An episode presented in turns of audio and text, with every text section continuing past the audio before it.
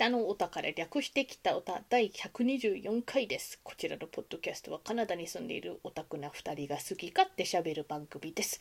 お相手はカナダと、楓の二人でお送りいたします。今回は S7 さんから、なうん S S7 さんから？うん、えっと、ツイッターにつぶやきが来てるので紹介させていただきます。うん、116回ゲームのキャラ選びの回の感想なんですが、えー、とストリートファイターのねキャラのポイズン、うん、えーポイズンが北米向けの諸事情でトランスジェンダー設定だったのを思い出して爆笑した。車椅子のお年寄りかっこマッドギア狩猟はボコ殴りにしても OK ですがやはり女性に手を挙げてはいけませんって。ということでそう。あのやはりちょっとね忘れられがちな、うんなぜかあの北米向けになったら女性キャラがトランスジェンダーというあの設定が生えたっていうあの話にね反応なんですけど。うん、やっぱ LINE よくわかんないですよね。車椅子のお年寄りはボコっても OK で、でも女性はダメで？でも、チュンリーとかキャビーとかは一応いるし？みたいな、うん。えー意味わかんないんですけどうん。思い出して爆笑してもらえたんだななりよりですというわけで今回ちょっとゲームつながりな感じでうん、あの何回か前に AppleTV プラスに加入したっていうかはいはいなんかあのお試しで加入したみたいなうん、うん、話したじゃないですか、うん、それと同じ時期になんか新しいアップル製品買ったからうん。来た付属のやつで、うん、アップルアーケードっていうのがあるのを楓ちゃんはご存知ですか？毎回毎回っていうか、その、それこそあ新しいものを買った時に。アーケードあるよ、あるよって言われて、うんうんうんまあ、気になるけど、ん試してないやつですね。うんなるほ。どじゃあどんな感じのシステムかもよく知らない感じ？あんまり知らないな、なんかちう、その。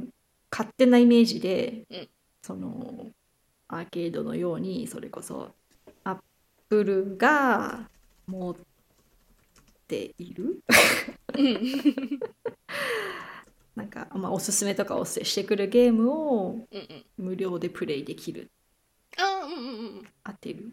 合ってる合ってる。おそういう感じ。だからあのゲームのサブスクみたい、だから1ヶ月いくらなんだったっけな？1ヶ月が5ドル99だそうです。だからまあ大体 6, 6ドル。うんうんでそのアップルアーケードコレクション内にあるゲームだったらなんかその通り無料で遊べるというやつなんですよ。だから基本的にはアップルアーケードにあるゲームはここでしかプレイできない。もしくは携帯でプレイするんだったらここしかない。なるほど。だからもしかして Steam とか PC にはあるけれども、うんうんうんうん。アンドロイドのゲームであの携帯ではプレイできないけれども iPhone ならできるみたいな、うんうんうんうん。確かそういうモデルなはず。なるほこっちはねなんかウルフウォーカーズはなんか AppleTV プラスに入る前からやりたいなって思ってたんですけれども、うん。こっちに入ってる人はなんかイメージ的にさらに低そうなうんうんうんうん。気があってもう何をプレイすればいいのか確かに。わかんないんですよ。うんだから結構ちょっと手当たり次第でうんうん。入れたん感じもあってあとおすすめのねなんかブログ記事とかもあるからそういうのを参考になるほど。いろいろ入れたりあとランキング高めでなうんんかうん。プレイしたりしたんですよね。うんうん。でまだちょっとそのお試し3ヶ月無料終わってはいないんですけれども、うんうん。結論から言っちゃうと、うん多分こっちも3ヶ月お試し終わったらうんやめますね。そうかうん。1ヶ月6ドルだからそんなに高いわけじゃないんだけれども、うん。うん。安くもないよね。そう。別にいらんかなって感じがするやつなんですよね。あんまり聞かないもんねなんかアうん。ップルアーケード入れてるとそうそうそうそう。いいよみたいな口コミみたいなの。そうそうそうそう。まああの毎月かどうかわかんないけどやっぱりちょくちょく新しいゲーム追加してはいるから、なんか、あうん今月はやるかなとかなんかそこでしかプレイできないとかうんうん。あるからなんかそういう意味では価値はあるはあるかもしれないんだけれども、うん。もし例えばこのアップルアーケードのゲームでこう追加料金なんかアップルアーケードに入ってなくてもこう例えばなんだろう5ドルとかで買えるみたいにななってたら、うん。そっちの方がなんかいまだに携帯アプリ買い切りの方が好きなところもあったり、だからねガチャゲームとの相性が悪いは悪いんだけれども、なんか2ドルとか払って買い切りのゲームの方がうん。好きみたいなちょっだはうん癖みたいなのが残ってはいるからね、うん。そういうのも弊害ではあると思うんだけど。あと携帯であんまりゲームしたくない。バッテリー食うしね結構。そう。熱くなる。うん携帯が、うんなんかやっぱ好きなのは、うん。ワードルみたいなちょっとうんせいぜい10分ぐらいで終わって、今今日は終わりみたいな。うん。やつとかは携帯向きだと思う。でもちょっとハマって数時間プレイしたいとかだと画面も小さいし携帯めちゃ熱くなるし、なんかやっぱ携帯でそういうゲームはしたくねえなみたいななるし、ね。数値とかもさ結構あ現実に引き戻される感じしない？あああなるほど。すんごいいいシーンなのにピロリンとか言って。なるほど。流れるとああなんか入り込めないみたいな。なるほどね。私通体つ、えー通知大体切ってるんだよね。ああそっかそっか。そうだから結構重要な電話とかじゃない限りねうん。通知が入んないのよ。でもまあ通知必要な人はそういうのもあるよね、うんなんかそのアップルアーケードに入っているファンタジアンとかいうのが割とそういうフル RPG 的なうんうんスクエニだったっけなうん。だからもうなんか FF15 ほどじゃなくてももうちょっと綺麗なグラフィックでなんか人がちゃんと人っぽい形しててみたいなグラフィックのやつなんだけれどもチュートリアの途中で止まっている 壮大ななんか SF な話っぽくてロボが出てきて記憶喪失ななんか主人公いたっけななんかそういう感じでチュートリアルがバトルが始まってみたいな。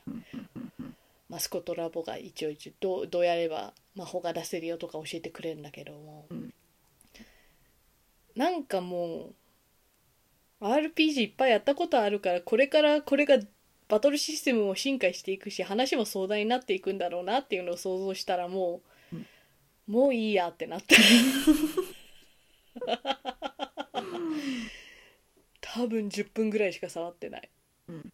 だから私本当に携帯でやる壮大なストーリーみたいなのがうん。ダメ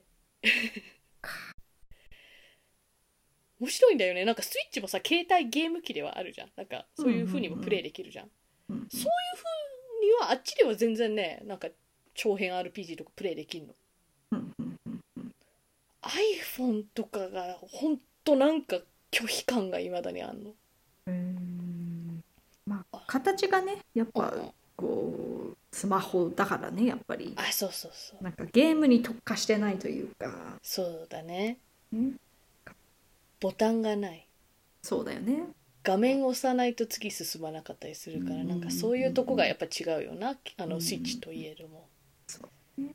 なんかあの人気ゲームの FGO ってあるじゃないですか。うんうんあれを途中ってかもうあれも結構ほぼチュートリアルで挫折したんですけれども、うんうん。その理由の一つがやっぱりなんかあれストーリー重視なとこがあるじゃない。うんうん。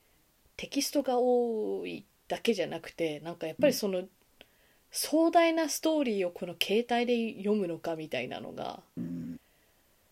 もうなんか想像しただけでうんざりしてしまって。チュートリアルで進まなかったしなんか最初チュートリアルだともうバトルは瞬殺で終わるからなんかそういうゲーム的な楽しさも全くなくて。ただガラスの画面をタップしてストーリーが進んでいくみたいな、うんそういう作業になってしまったから。なるほど。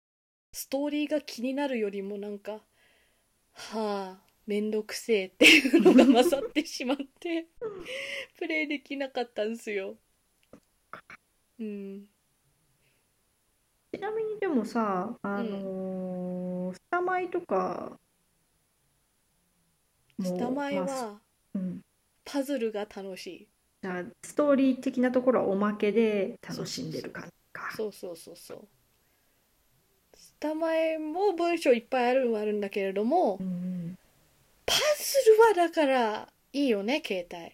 うんうんうんだからあの一時期さキャンクラ？あのキャンディークラッシュ？うんうんうんあれね34種類あるんだよ。ね。知ってる？なんかうんキャンディークラッシュオリジナルとソーダサーガとかな。んかいろいろあるじゃん、うん。あれ全部入れてて ハート回復システムじゃん。うんそうだね。だからどれかでハートなくなったら別のに移ってそれでハートなくなったらその次のに移ってすげえ。そしてハートなくなったらまた最初に戻れば結構回復してるみたいなのが できたからうんめっちゃハマりしてた時期があって。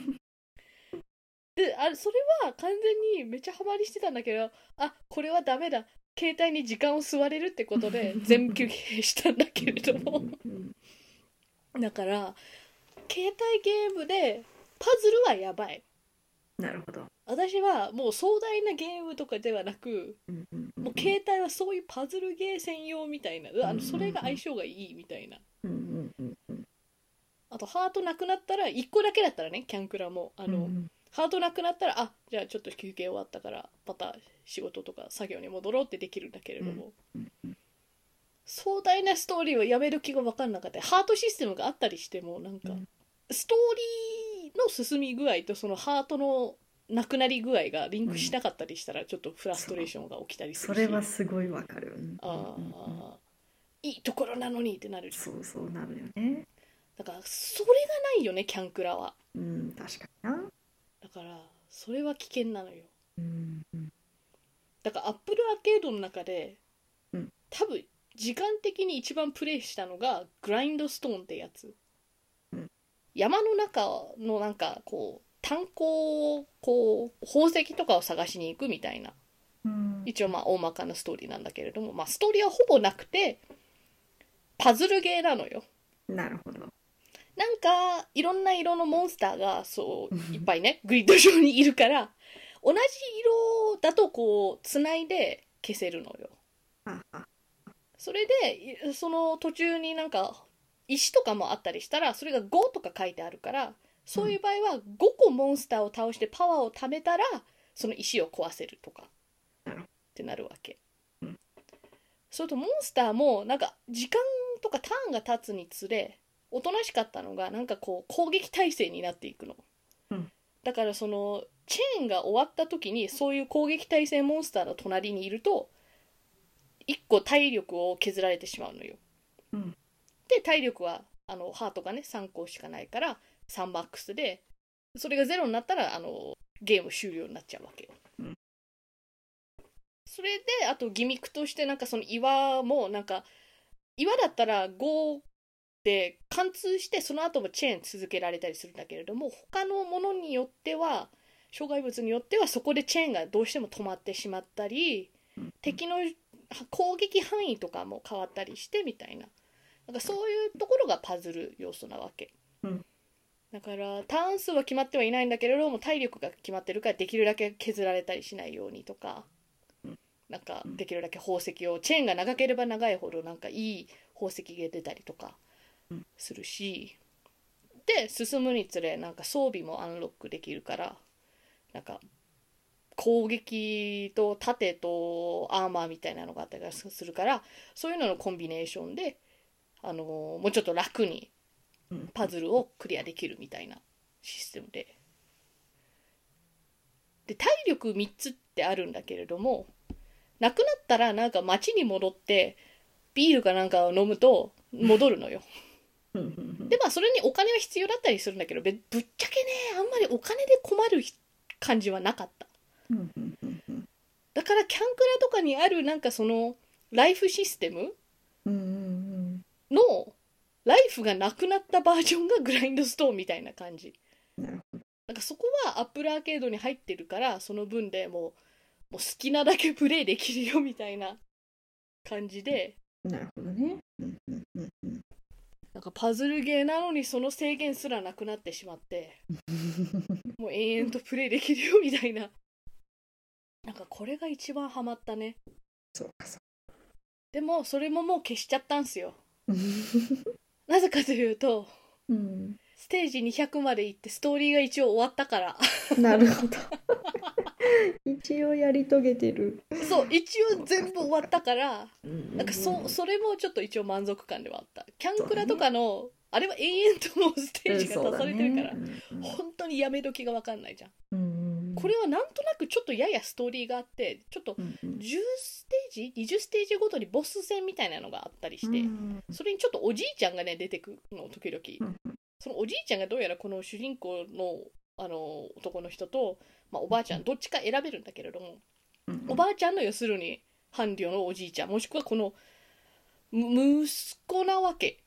もう一人はだからうんおお父さんか伴侶なわけ。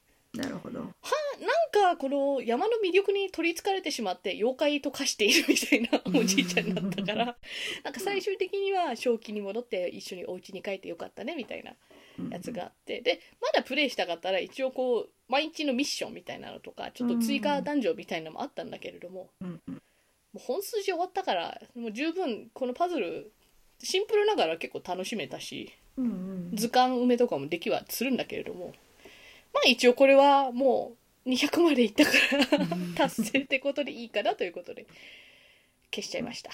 なるほど。ね。だからアップルアーケードの中で私の一番個人的なおすすめはグラインドストーンっていうやつですね。そういえばこれ作ってるところがカピバラゲームっていうんだけれども、カピバラゲーム。そう。これってそうだよね。トロントの会社。へー。カナダの会社だ。ちなみにそれどれくらいで、まあ、パズルだから人によるんだろうけど、うんうんそのうん容量っていうか、なんてうん、いうの、うん、楽しめる度的には、あもうそれだけで元取れてる感じ？ーあうん200ステージあったから私例えばこれを6ドルで買ううん。買え買えるゲームだよだったとしても、うんまあ、あとランキングとかなんかタイマーとアタックとかもあるしうんこれは全然6ドルで買えるんだったら買う、なるほどなるほど。うんうん、こうそれだけで私は結構満足するぐらいのゲームだった。うんうんうん。あとはやったのがね「太鼓の達人。おー。日本語の曲がかかるの」どっちも入ってる。ああそうなんだ。へえなんか日本のアニメの歌もあるしうんうん。なんだったっけ？こっちの向けの曲だよねみたいなのも入ってて。ああとなんかねそうチュートリアルの曲があって英語版なのよちゃんとうん。うんなんかだからあのドンちゃんだっけ？あの太鼓のキャラいるじゃん、うんうんあのフルコンボだドンみたいな。あれ？うん。あれが英語で喋ってんの。うんなるほど。そこに違和感をちょっと感じた、君めっちゃ和太鼓やんって。なんでこんなに英語がペラペラなの？みたいな。私の知ってるドンちゃんじゃないみたいな。ちょっといつの間にそんなそんなんが喋れるようになったんっと思った。このバージョンにはだからその埼玉2000とかいうあの太鼓の達人多分あれオリジナルソングとかも収録されてたからなんかベスト版みたいになってて。なるほど。あとそう夏祭りとかもあったりするし日本の曲もあるんだけれどもうんうん「マイ・リトル・ポニー」のテーマソングとかは こっち向けかなって気がすんのよ。うんうんそういや日本にもファンいるけれども。うんうんうん。あとボカロとかも入ってたりして、うんうんうん。あ私の知らない太鼓の達人の奇跡がここに見れるみたいになって。でもね数曲プレイしてうん。消した、画面でリズムって難しいよね。うんそう。なの。楽譜ってかそのいタイミングを見なきゃいけないのになんかうん。指が邪魔する。やっぱ画面が小さいからね。うん。ってのもなるし。あとだから画面だからそのドンとカのが指のなんかポジショニングの違いなわけよ。うん。そっかそっか。だからなんか今の「カだろ!」みたいな押し間違いがよくあったりして。ガーってなるしうんあと携帯がすごい熱くなる。このゲームはすぐ熱くなる。でもこう置いたままでプレイするやっぱ持ってプレイするのが正解なのか音なんかその手のポジショニングの正解もようわからんくて。うん。ってたら熱いし。うんでも置いてたらなんかさカメラが出っ張ってるから机に置くとなんかガサガタするし。わかる。でも柔らかいなんかベッドの上とかもなんか違うなって感じするし、うん。どうやってプレイするのが正解なんですか楓ちゃん。歌プリ歌プリはどう どういう？まあボタンがボタプリはあれ何個だ？5個ぐらいあるのかな？うんでまあ横に持ってうん。うん私もともとはこうあのテーブルに置いてうん。6つだったかな。あの人差し指でやってたんだけど。あ何だったかな。あーそのシャニライのイベントかなんかで、テラシーがプレイするっていうのをやってて、あああはいはい。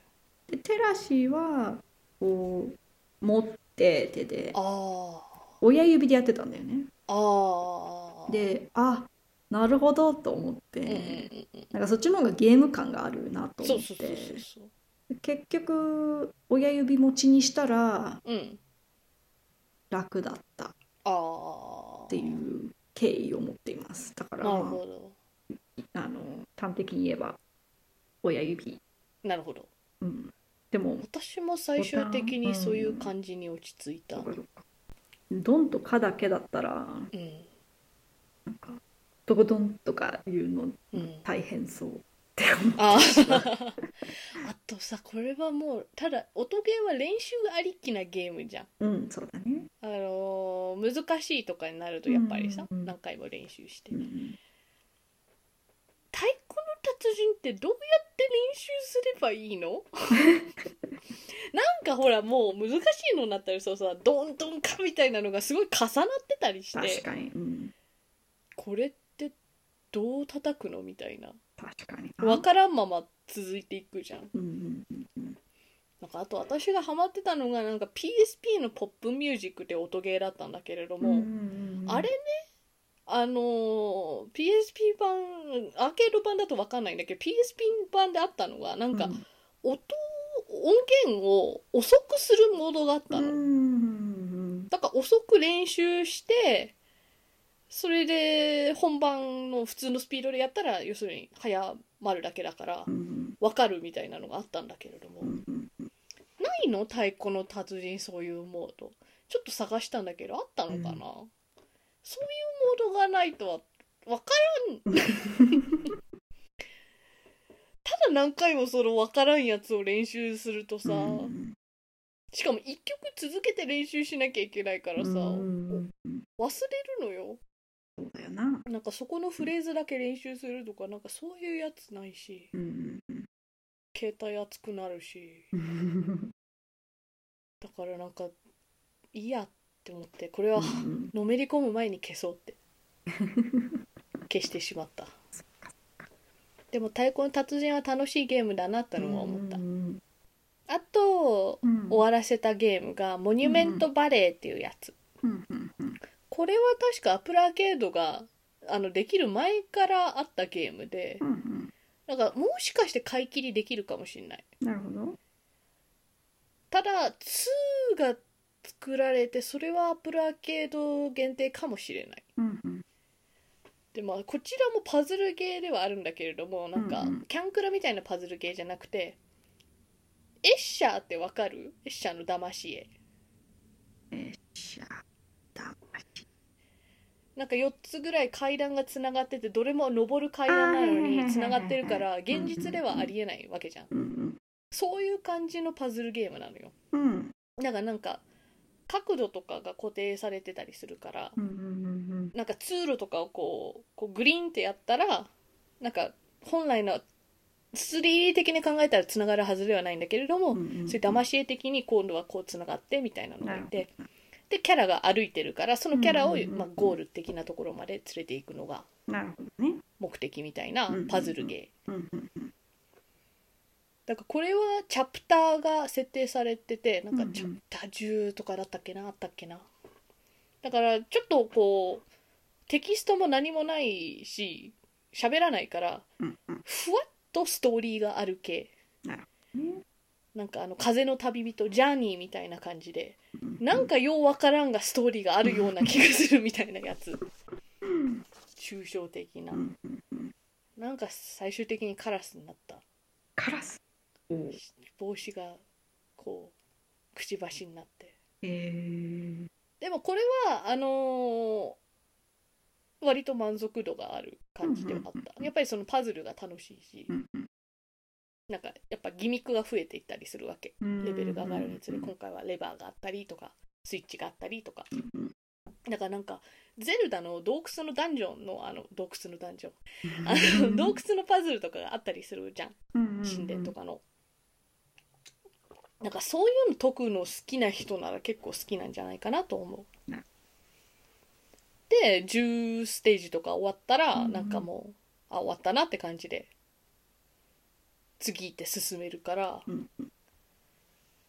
こういうゲームの方が好きではある。どっちかといえばやっぱりスマホゲーはちょっとあのーうん。休憩的な意味でできる長さとかうん。やり込み度とかの方がうんうんうん。やりやすいのかな。そう。だからそれにぴったりだったのがこのモニュメントバレうんーであと絵柄も結構綺麗でうんうんうん。白多めだったりなんかそのステージごとによってテーマみたいなのがあったりして水とか。うんうん。あとなんかあのトーテムちゃんが可愛い。トーテムちゃん？トーテム。ポールトーテムポール？みたいな。うんお助けアイテムみたいなのがいて。うんなんか飲まれていったんだけどトーテムちゃんってなった。ちゃんは私が勝手につけてただけだけど。でもこれ2がねだからさっきも言ったようにあって、なんか親子なんだよね、なんかそういう新しいギミックがあって、うん。楽しむと思いきや半分ぐらいで止まってる。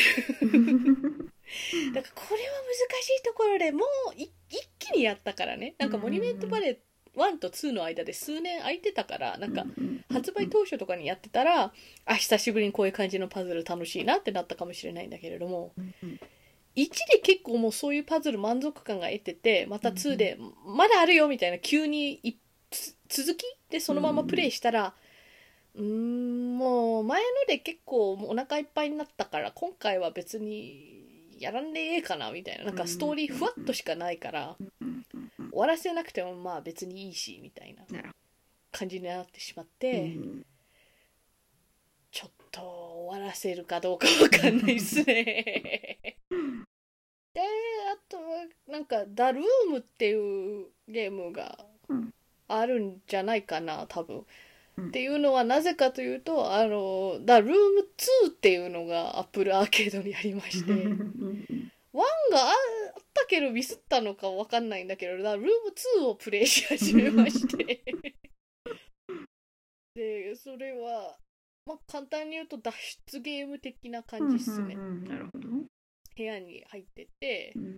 まあ、ちょっと怖めな部屋だったりするんだけれど、うんなんかダンジョンっぽいとこだったり、うんなんかセイアンツってわかる？セイヤン？セイアンツわかんないかあーなんか普通の英語じゃないもんね、うんうん。あの高齢術。うーん。なんかコナン・ドイルとかもあああいう時代にやってたやつだっけ、うんなんかみんなで暗い部屋でお手手つないでこう、うんろうそくとか灯して。うんうんうん。そういうやつ。なんかそういうのやってそうな部屋とか。なんかほんのり怖いみたいな。だからうんお化けとか出るわけじゃないんだけどほんのり怖いみたいなやつでなんかしなきゃ空間がつながってるしまくつながってしまってるみたいな体で。だから一つのその洞窟をクリアしたらなぜかそういうあの海海賊船っていうか船の中につながってたりして。だからそういう意味ではいろんな設定で楽しめる脱出ゲームうんって感じで。でいろいろタップしてなんか数字を入力したりなんかいろいろパズルとか鍵を当てはめたりとかそういう感じででこれ結構いいなって思ったのがヒントが出る。多分時間制とかなんじゃないかな。あそうなんだ。からなんか苦戦しててもうんあのヒント見てたらまあ自力でまあヒントあるとはいえどもそのうん攻略サイトとか見ずにクリアできるようになってるような気がする。あのヒントもなんか、まあ、難易度とかによって違うんだけれどもそのパズルの。うん。3つとかあったりするわけ。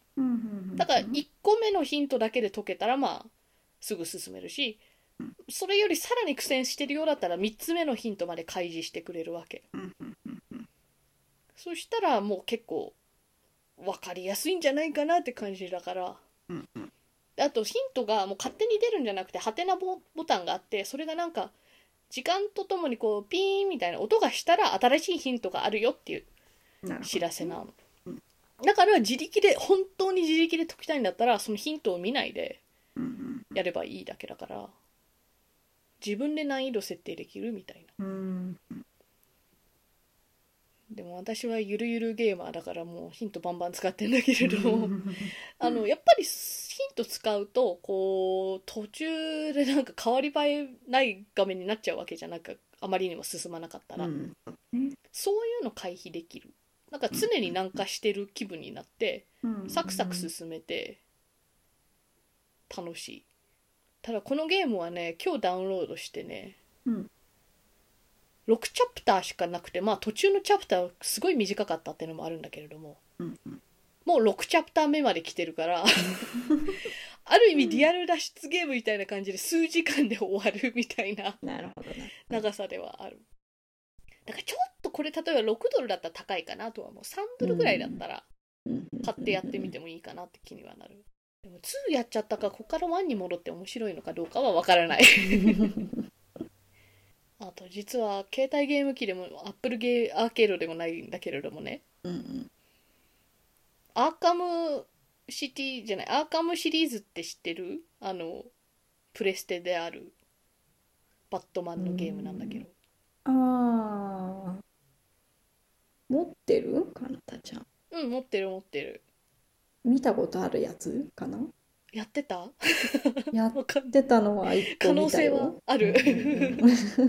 あるあるあのアーカムシリーズってねこうバットマンになって、要するにゴッサム、てかアーカムをあの駆け回ったりするゲームシリーズなんだけれども、三部作なんだよね、うん。そうなんだ。まああの一個別スタジオが作ったとかなんか他のもあったりするんだけれどもその一応メインスタジオが作ったメインストーリーみたいなのが3部作になっててうんうんうん。アーカムアサイラムシティあアーカムシティアーカムナイト。うんうん。ナイトっていうのは騎士の方のナイトね。うんうん。っていう確か3部作なんだけれども、うん。実はこの3部作の中でこの一番最初のアサイラムが一番いいって言われてるの。ようく。ん評判としては。うんうん。唯一やってないやつなんだ。おや。うーんでその理由が私の場合はねたまたまタイミング的にその、アーカムシティだから2作目から入ったのよ。それが一番最近その時点で発売されたゲームだったわけ。だからシティを買ってやってそしたらナイトが出たからやってみたいな。ただなんかこのシリーズの場合は123と進むにつれやっぱりそのコンソールも変わってってだから最初アーカムアサイラムの時はそのアサイラムってなんなんだっけ精神収容所みたいな。あのアーカムのなんかやばい犯罪者を押し込めている牢屋なわけよ。うんなるほどね。でその次はシティだから、まあ、町1個ではないんだけれどもうんうん。町のなんか一区画をそういうやばい囚人を収容するのに使おうっていうなぜか狂った計画うんになってうんだからその収容所よりはちょっと広めになったのよ。でナイトではさらにその町の部分が広くなったみたいな感じなわけ。なるほど。それはねやっぱそのコンソールのマシンパワーの上昇によって恩恵が出てたんだけれども。だからなんかその広くなった23を体験した自分としては一番いいと言われてはいるがそういうシステム面は多分一番劣ってるっていううんか、うん。なんか一番狭いわけじゃん。まあ、狭いからいいマップみたいのあるけれどもそこに戻って楽しめるのかなってちょっと疑問に思っちゃってプレイしてないっていうだけですね。うんなんか気にはなるんだけれどもなんかストーリーがいいみたいなのもよく聞くから。うんうんうんでも23でちょっと終わった感もあるから1で何が起きたのか分かんないんだけれども結局23に続くわけじゃん。そうだね。だからなんか別に1やんなくてもいいかなって思っていまだにアーカムアサイラムをやってないという。うん多分このシリーズのあのコアなファンからはうんうん。一番面白いのやってないと思われるやつ。でもほら私はねそうやってシリーズの途中からも全然参入できちゃう タイプなので気にしてないんだなこれがっていう。まあそういう感じでだからあルザ・ルーム2もプレイしたけれども、ダルーム1にだからといって戻るかどうかって聞かれたらまあちょっと分かんないですねっていう、うん。でもこれは結構楽しめたんでアップルアーケードにやむなく体験入学させられた人は。あのグラインドストーンとともにこれもおすすめできますね。で最後にプレイしてインストールしてよくプレイしてたのがフリップフロップソリテアっほうてやつ。フリップフロップのソリティアなんですか？その通りです。あのソリテアってねやっぱわかるよね多分、うんうんうん。ああののカードゲームよね。そうそうそうめくっそうトランてプを使って、うん。でも普通のソリテアは要するに番号を若くしなきゃいけないよね。そうだね。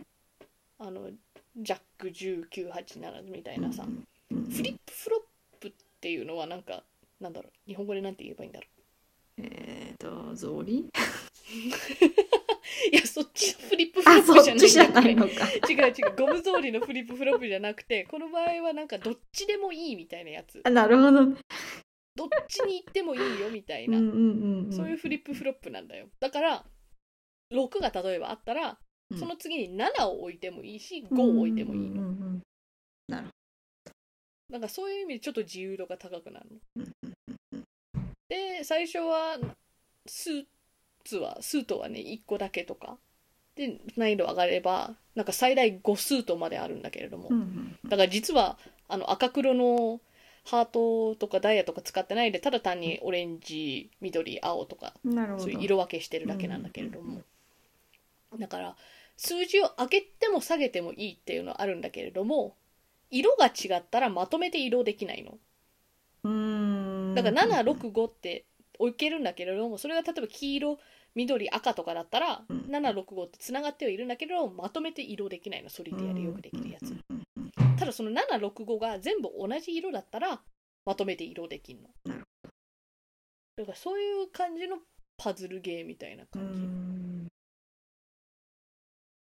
ただこれはねなんかそれぞれなんかその無限でもできるじゃんパズルとして、た適当にやって。うんうん。新しい盤面を作り出せるし、なんかある程度デザインされた盤面みたいなのもそれぞれの難易度1万ぐらいあったし、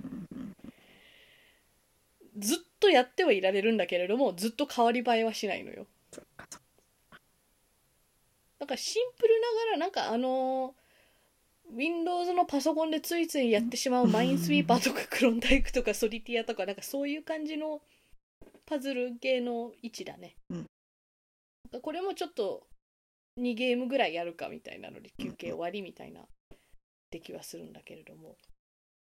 ただこのフリップフロップソリティアなんかデザインドバイザックなんとかっていう書いてあって。うん。で絵柄も結構シンプルな感じなわけ。うんうんでよく見たら同じような感じでこの人なんかもう30個ぐらいデザインしてて、へなんかアップルアーケード専属ゲームデザイナーなんじゃないってぐらい出してんの。で大体どれもそういうなんか元あるカードゲームとかボードゲームのちょっと変形版みたいな。だうんからもう一つあったのがなんか Very Bad Chess みたいな。すごい悪いチェスみたいなやつで動きはチェスなんだけれども、うん。ピースがピースの置き方とか数が違ったんだっけな？うん。だからチェスのピースがどれがどんな風に動くか知ってればうんプレイできるってだけで、戦術とか知らなくてもプレイできるのよ。なるほただあれは一つの盤面を解くのにもうちょっと時間がかかったからどうんめんどくさくなって消した。う ん難しいねそのお手軽さと楽しさのバランス。そうそうそうそう。ああともう一個あったわ。なんかクロスワードみたいに文字がいっぱいあってもなんか言葉作っていくやつ。うんうん。でもそれもなんかいまいちハマらんくて消した。あとはスクラブルみたいな感じでなんか文字ピッターみたいな感じで、うんなんかいろんなあの言葉を置いてうん。並べるみたいなやつで点を競うみたいな。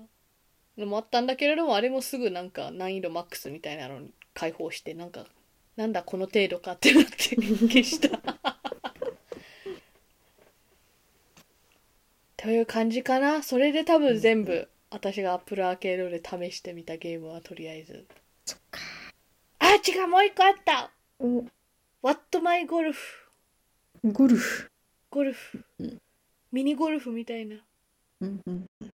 What My Golf だっけ？What the Golf だっけ？ちょっと待ってね、うん。What the Golf だ？だだ。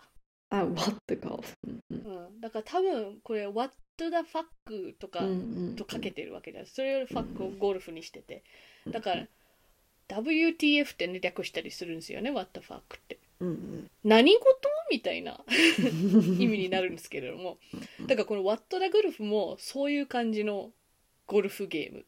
うんあちなみにこっちは Steam とか確かスイッチとかにもあるからぶっちゃけそっちでプレイしても楽しいんじゃないかなと思う。うんうんあの全然これはタッチでもいいはいいんだけれどもうんなんかこれゴルフゲームでね最初はこうボールがあるからそれをこう後ろに引っ張ってなんかチョロ Q みたいにうんそれで離すとその距離とかなんかによって強さが変わるからどんだけボールが飛ぶかが変わるみたいな。もう単純なね割とそういうミニゴルフ的なゲームなんだけれども。うんただだんだんゴルフじゃなくなってくるのよこのゲーム。それがねすごいの。面白いの。うん。最初は普通にそのボールを飛ばすんだけれどもだんだんその同じ動きをしてんのになぜかゴルフクラブの方が飛んでたり なぜかサッカーになったりとか。あとゴルファーがいたのにゴルファーを飛ばすゲームになってたり。だからもうそういう何事みたいなうん。ゴルフゲーム。なるほど。なんかステージごとにある意味なんかその目的とかなんかギミックが変わってて。これは楽しいとは思うんだけれどもステージ数があまりにも多くて。うん一気にね確か3時間ぐらいプレイしたんだけどそれで満足しちゃって消しちゃった。だからもうちょっとちみちみなんか楽しんでたら長持ちしたかもしんない。でもステージ数いっぱいあるしなんかそういう意味じゃ。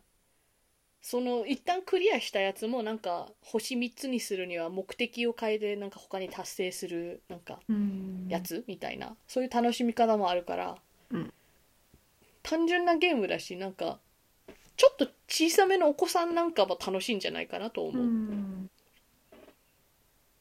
なんかあんまり精度高くなくてもちょっと緩い感じでいけたりするから、うん。星3つはともかくあのただクリアするだけなら全然いけると思う。ただこれは一応アップルアーケードじゃなくてもプレイできるし。本当にこれで全部です、結構結構あったね。うんやったでしょ？うんうん。だけれども結局3ヶ月やったらもう十分だなって思う。からだか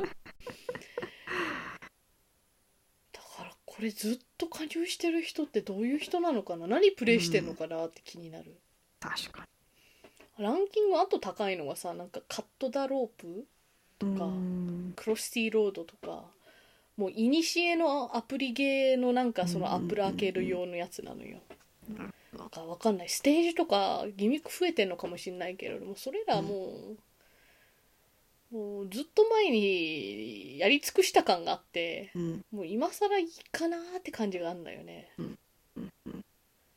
アングリーバードもあった気がする。なるほど。やったーで帰れちゃううーんとちょっとだけね。あー。そんなに長いことはあんまりはまドハマりはしなかった。あそうなんだ。あれうもんすごいハマったやつ。うん一時期ずっとやってた。あれもまさかね映画化するとは思ってなかったやつ。そうだね。結局あれ売れたん2がなかったっけ？ああるんだ。そっか。うん2まである。そっか。まあ。だからそれなりに売れたんだと思う。そうだね。まあでも映画で売れるっていうのはうん。ある意味低いから。だってあの絵文字の映画あったじゃん。んあれも2予定されてるとかじゃないっけ？へえ。違ったっけ？もう出てるもしかして。あまだ出てはいないけど。ああ今年出る。今年の夏で。制作中ですね。はい。そうですか。本当に見る人いるの？そんなになんかそんなに需要あるのかな？ budget が50 million？うんうん。あの1個目ね。1作目、うんうんうんボックスオフィス217.8あ結構だから一応バジェットうん予算の4倍ぐらいは4倍強は見てる。ね。うん。だからね誰が見てんのか知んないんですけどいるんですよ。見てるんですよ。か 割と B 級映画的なものが好きな人たちがいるのかな。いやだからねこんなに売れてるから言 B 級に入んないんだと思う。入らないんだ。はあそうか。だってアングリーバードも1個目73 million 予算、うんうん box office 352.3うんマジで？本当に？あのね主に子連れとかが行くの。ああ一人頭っていうか一家族頭がちょっとでかい。そうそうそうそう。はでしかもあんまリサーチしなくてもとりあえずこれは子供向けだろうってすごい分かりやすいじゃん、うんあ確かに、ね、絵文字映画もこっちも、あだから2になったらねやっぱ結構下がったね。1個目でバレたんじゃない？あの この程度かっていうのが。いやい2つ目の予算は65 million でうんうん。 box office が152.8なるほど、1個目の352よりはだいぶ下がった。うん。半分以下。うん。だから大体1個目は多分そうやっていっぱい売れて2個目あたりで。まあそれでも割と元は取れてるわけだからな。うん。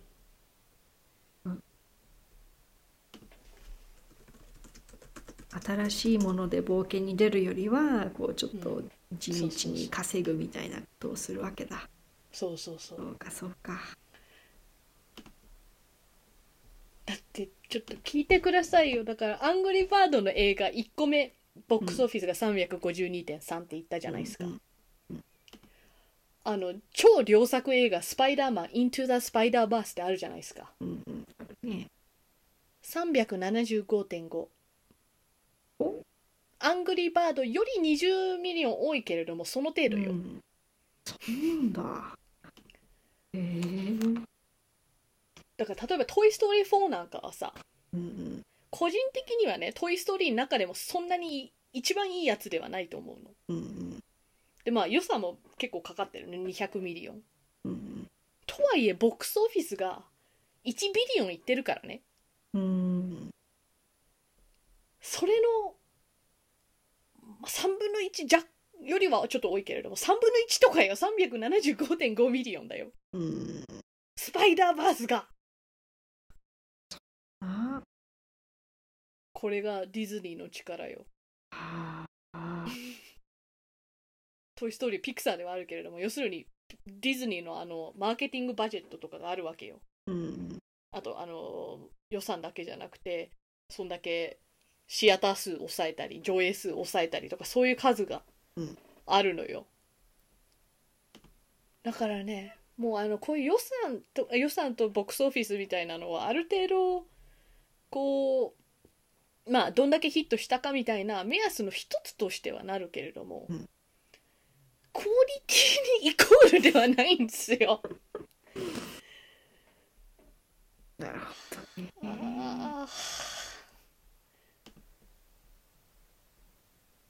イントゥ・ザ・スパイダーバース個人的にはねうん。一番新しいスパイダーマン見てはいないんだけれども、うん。なんかそれ抜いたとしても割とスパイダーマン映画の中でもトップに入ると思っているクオリティなんだけど個人的には、それなのにアニメーションだしソニーピクチャーだからということでこのこのファンの間では多分評価高いんだけれども、うんうん。例えばソニーのお偉いさん的には数字的に見たらまあまあだよねみたいな思われてんだと思う。うん。あとお金もアングリーバーズとか絵文字よりかかってるしスパイダーバースの方が。そそうだね。だから投資とリターンとかにそういう風に数字で見られると、アングリーバーズとか絵文字映画の方が2作った意味があるよね みたいに思われるの、まあスパイダーバーズはねもうこれから2も3も出るって決まってはいるん。だから別に大丈夫はあるん。だけれどもはあそういうことっすよ皆さん。だからみん。なもあの動員数とかには惑わされるななんか自分の心のセンサーとかの方がよっぽど私は頼りになると思う。というアップルアーケードと全然関係ない話になったね。なんでだっけ？アングリーバードだ。アプリ系の話だったんだ一応。まあそんな感じでアップルアーケードの一応おす私のおすすめはこれぐらいですね。そっかパズルゲー好きな人なら特に刺さるかもしれないそう。うんやっぱ携帯はパズルゲーよ。うん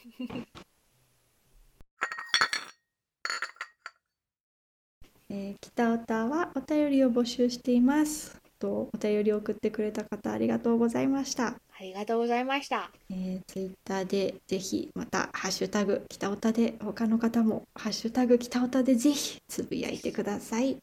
ではお相手は楓とかなたでした。それではまた次回。ささよようなら。